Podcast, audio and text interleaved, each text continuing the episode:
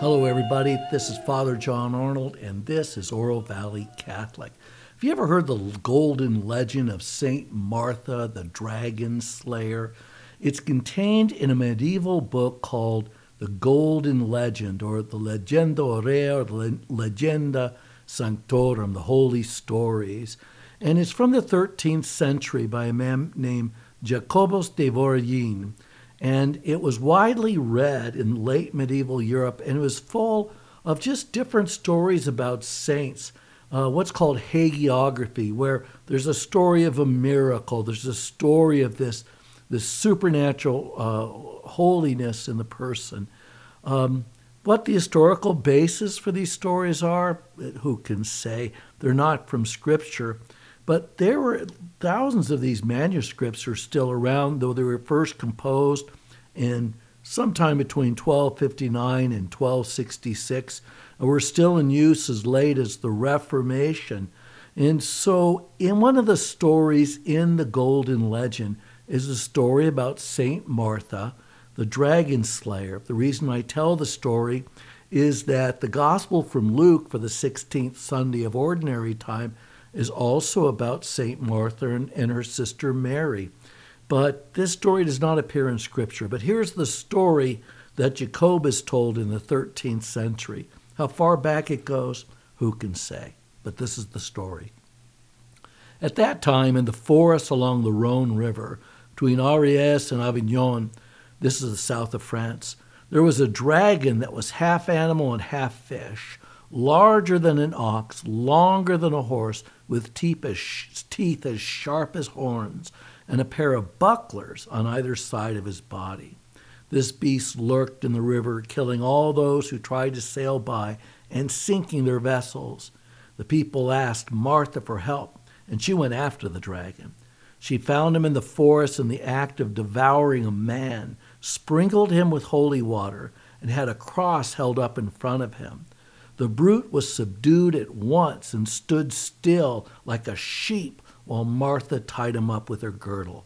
And then the people killed the monster and with their stones and lances. So that's the story of St. Martha, the dragon slayer. And if your name is Martha, this is a story about your patron saint. So, what's the dragon that Martha was called on to kill? Um, is it a symbol for something like the great serpent uh, in the Garden of Eden, uh, Satan. And so we'll return to this theme and speculate a little bit about St. Martha the Dragon Slayer.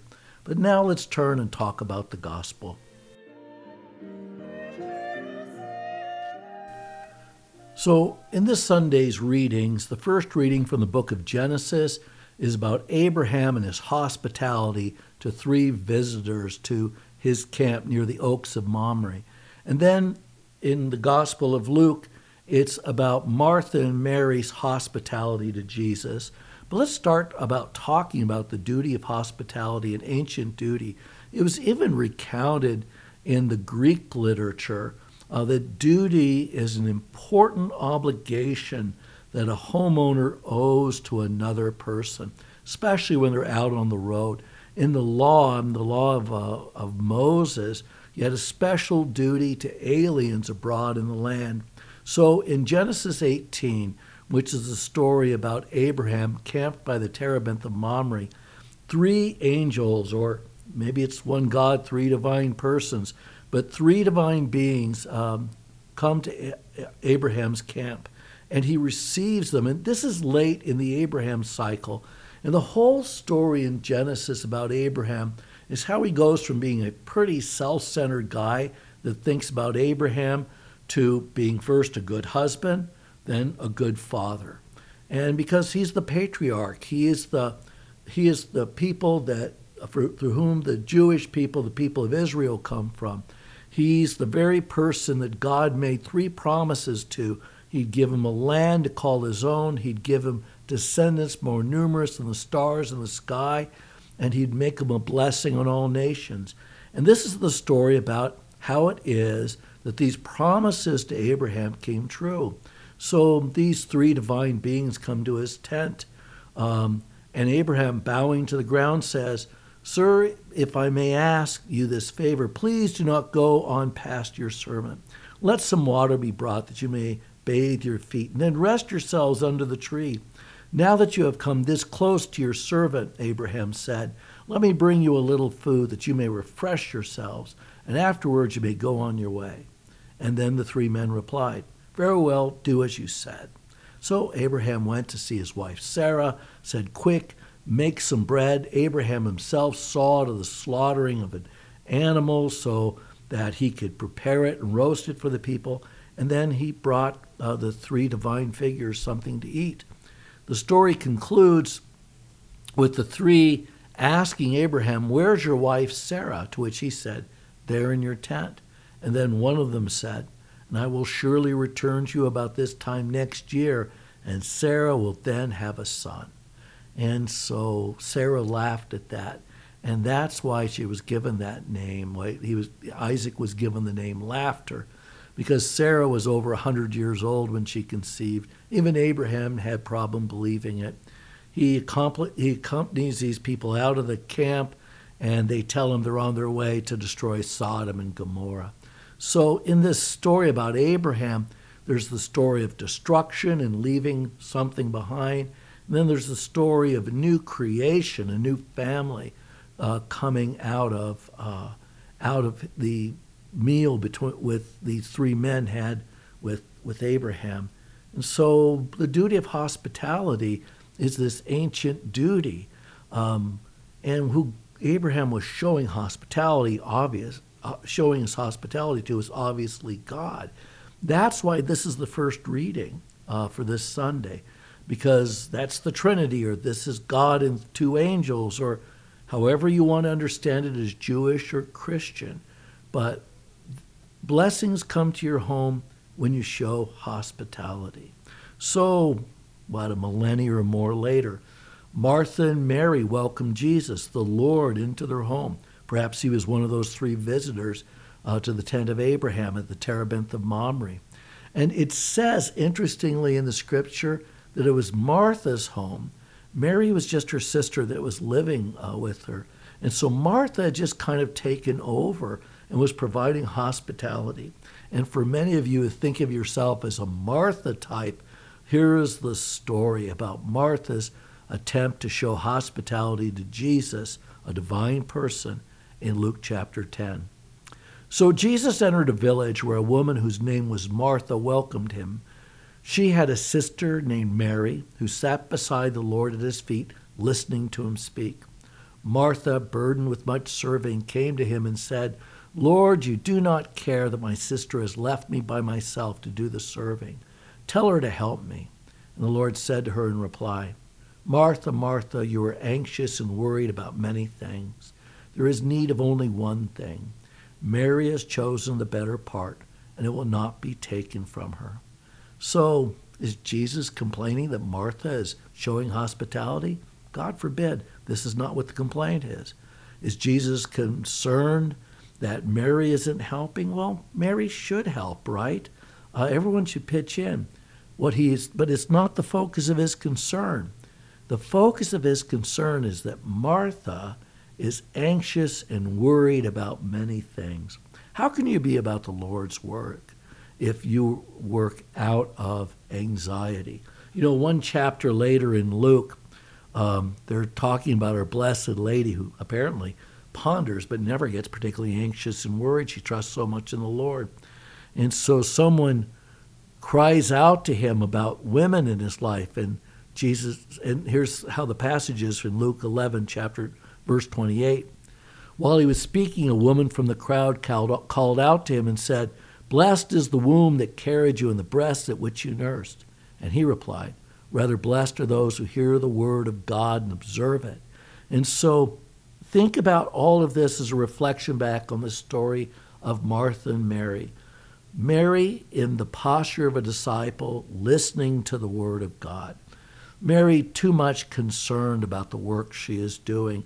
And so it isn't that it's unimportant, but it's just upside down. Here's how we would say it, I think, in the present being very concerned about work life balance.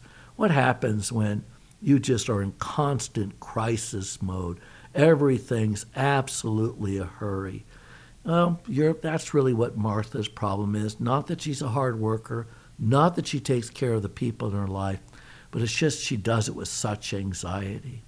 The need for work balance in her life um, is about really two good things.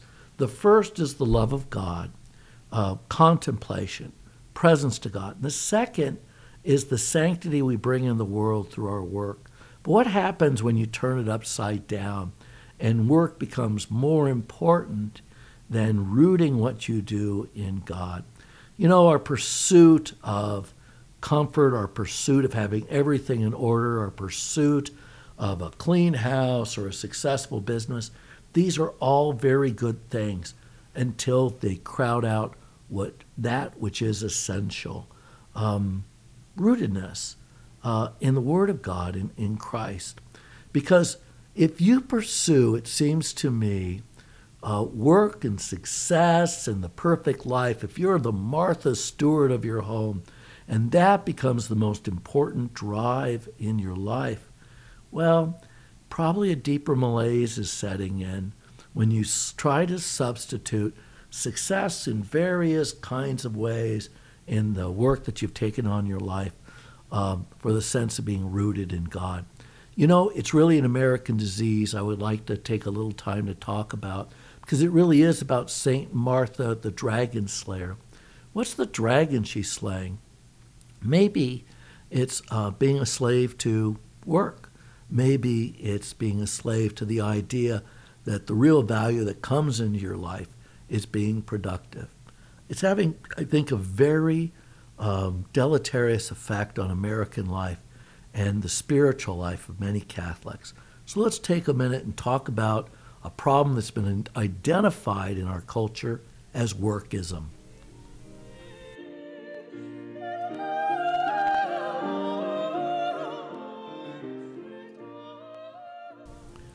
Work is a way that human beings sanctify life.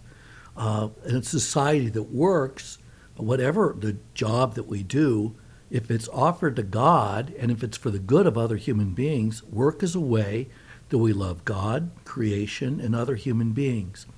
But workism is when you replace God with your ambitions for success or the sense of productivity that work can bring you, and it becomes, in a very important sense, the deity that you worship.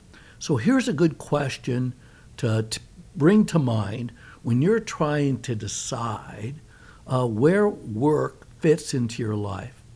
When you think about your calendar, say on Gmail or Outlook, or when you think of the beginning of your week, does your week begin on Sunday or Monday?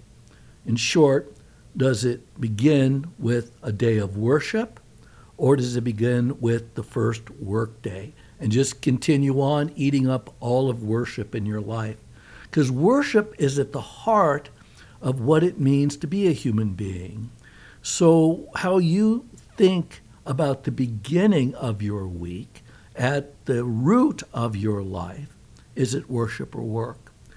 In 2019, a young man named Derek Thompson, who was a writer for the magazine The Atlantic, wrote an article called Workism is Making Americans Miserable. And he's probably a millennial. I think he's a millennial. And it's this new generation's take on what all of the older people, including myself, have thought of simply as a good work ethic. And so to have our work ethic challenged is probably something worthwhile thinking about. He said, This is Mr. Thompson.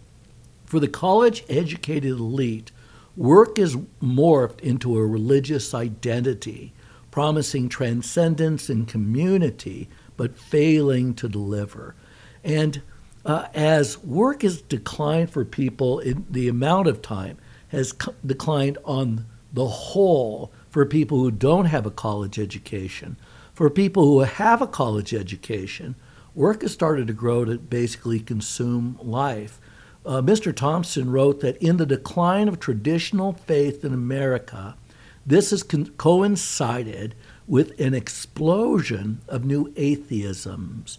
Some people worship beauty, some worship political identities, and others worship their children. But everybody worships something, and workism is amongst the most potent of the new religions competing for congregants. What is workism, he asks? It is the belief that work is not only necessary to economic production, but also the centerpiece of one's identity and life's purpose, and the belief that any policy to promote human welfare must always encourage more work. Well, it's how people think about themselves, and you don't want to make too much of it, but you think about yourself as a spouse or do you think about yourself as somebody's daughter or son? Or do you think about yourself as a lawyer, a business person, um, or some other line of work? What is your sense of identity? Because identity has become a huge thing, obviously, in our country. And what we do for a living seems to be part of that. But what happens when it squeezes out your identity as a child of God? So back to Derek Thompson's article. He says on the average, the year the work year has shrunk by more than 200 hours a year. But he says those figures don't tell the whole story. Rich, college educated people, especially men, work more than they did many decades ago. They're reared from their teenage years to make their passion their career, and if they don't have a calling, they're told not to yield until they find one. Economists of the early 20th century did not foresee that work might evolve from a means of material production to a means of identity production.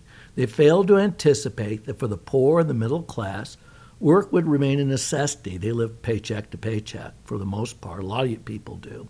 But for the college educated elite, it would morph into a kind of a religion, promising identity, transcendence, and community. Call it workism. Well, here's some a personal anecdote. When I first started practicing law back in 1982, I th- think that we started out with my law firm requiring that I bill 1,600 hours a year of billable time. That is time that could actually be billed to a client, that the client would pay the bill and thus they could compensate me and pay for the, the office that I took up. By the time I left in 1994, that requirement had gone up to 2,200 hours a year. Well, the big difference is the difference now people thought about practicing law from a profession to a business, is what I would say. But also the lack of reality in it.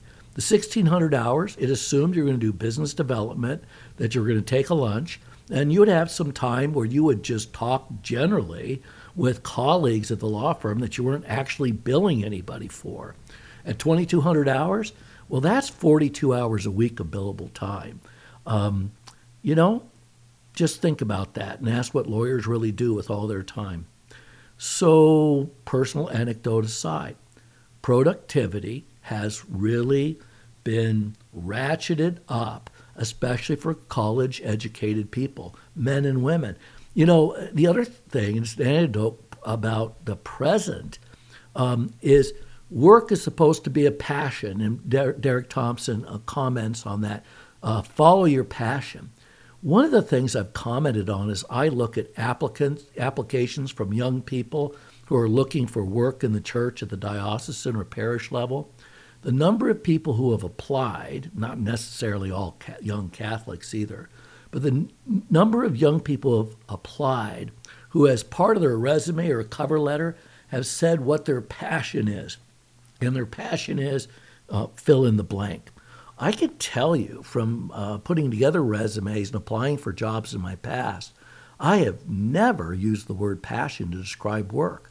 I've enjoyed work. I actually do like to work. I probably worked too much. And I think if I look back on my young life, I definitely worked too much. I definitely had very poor work life balance. Um, and I think a young, a lot of young people who are trying to make it in the professions and perhaps in uh, American business do have work life balance problems. It squeezes out dating, it squeezes out family, It's uh, I remember in uh, the law firm I was at, um, partner stood up and told all the wives that if they wanted to have this is a direct quote according to one of the wives who I talked to. This is 30 years ago. If you want to have that jaguar in the driveway, then you get better get used to not seeing your husband on weekends, which I thought they thought was pretty pretty wild. Uh, it's also why people left that firm and, and looked for something else to do. Um, for me, it was a different kind of calling. It was a sense about meaning and purpose in life, which I thought priesthood would bring, and I think is delivered. Though, frankly, still a pretty steady line of work, though my billable rate's a lot lower, like zero.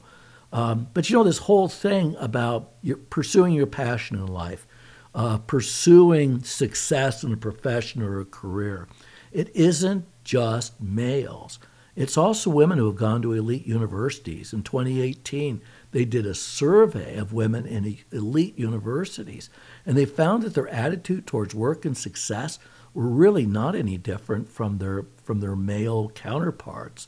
And then when the Pew Research uh, company did a poll on youth and especially what they thought was important, about 95% of teens said having a job or career they enjoy would be extremely or very important. And so that the idea of just having a job as a means of, of uh, making a living to support a family, about 95% of the teens don't think like that. Maybe they grow into it. I, I really couldn't say. But if 95% were looking for that kind of success from work, um, well, what is giving way? To that? What's taking a lesser priority? According to the Pew Report, 81% said that a priority was helping other people who are in need, which means 20% of the teens would rank fairly lower helping people in need than having a satisfying career.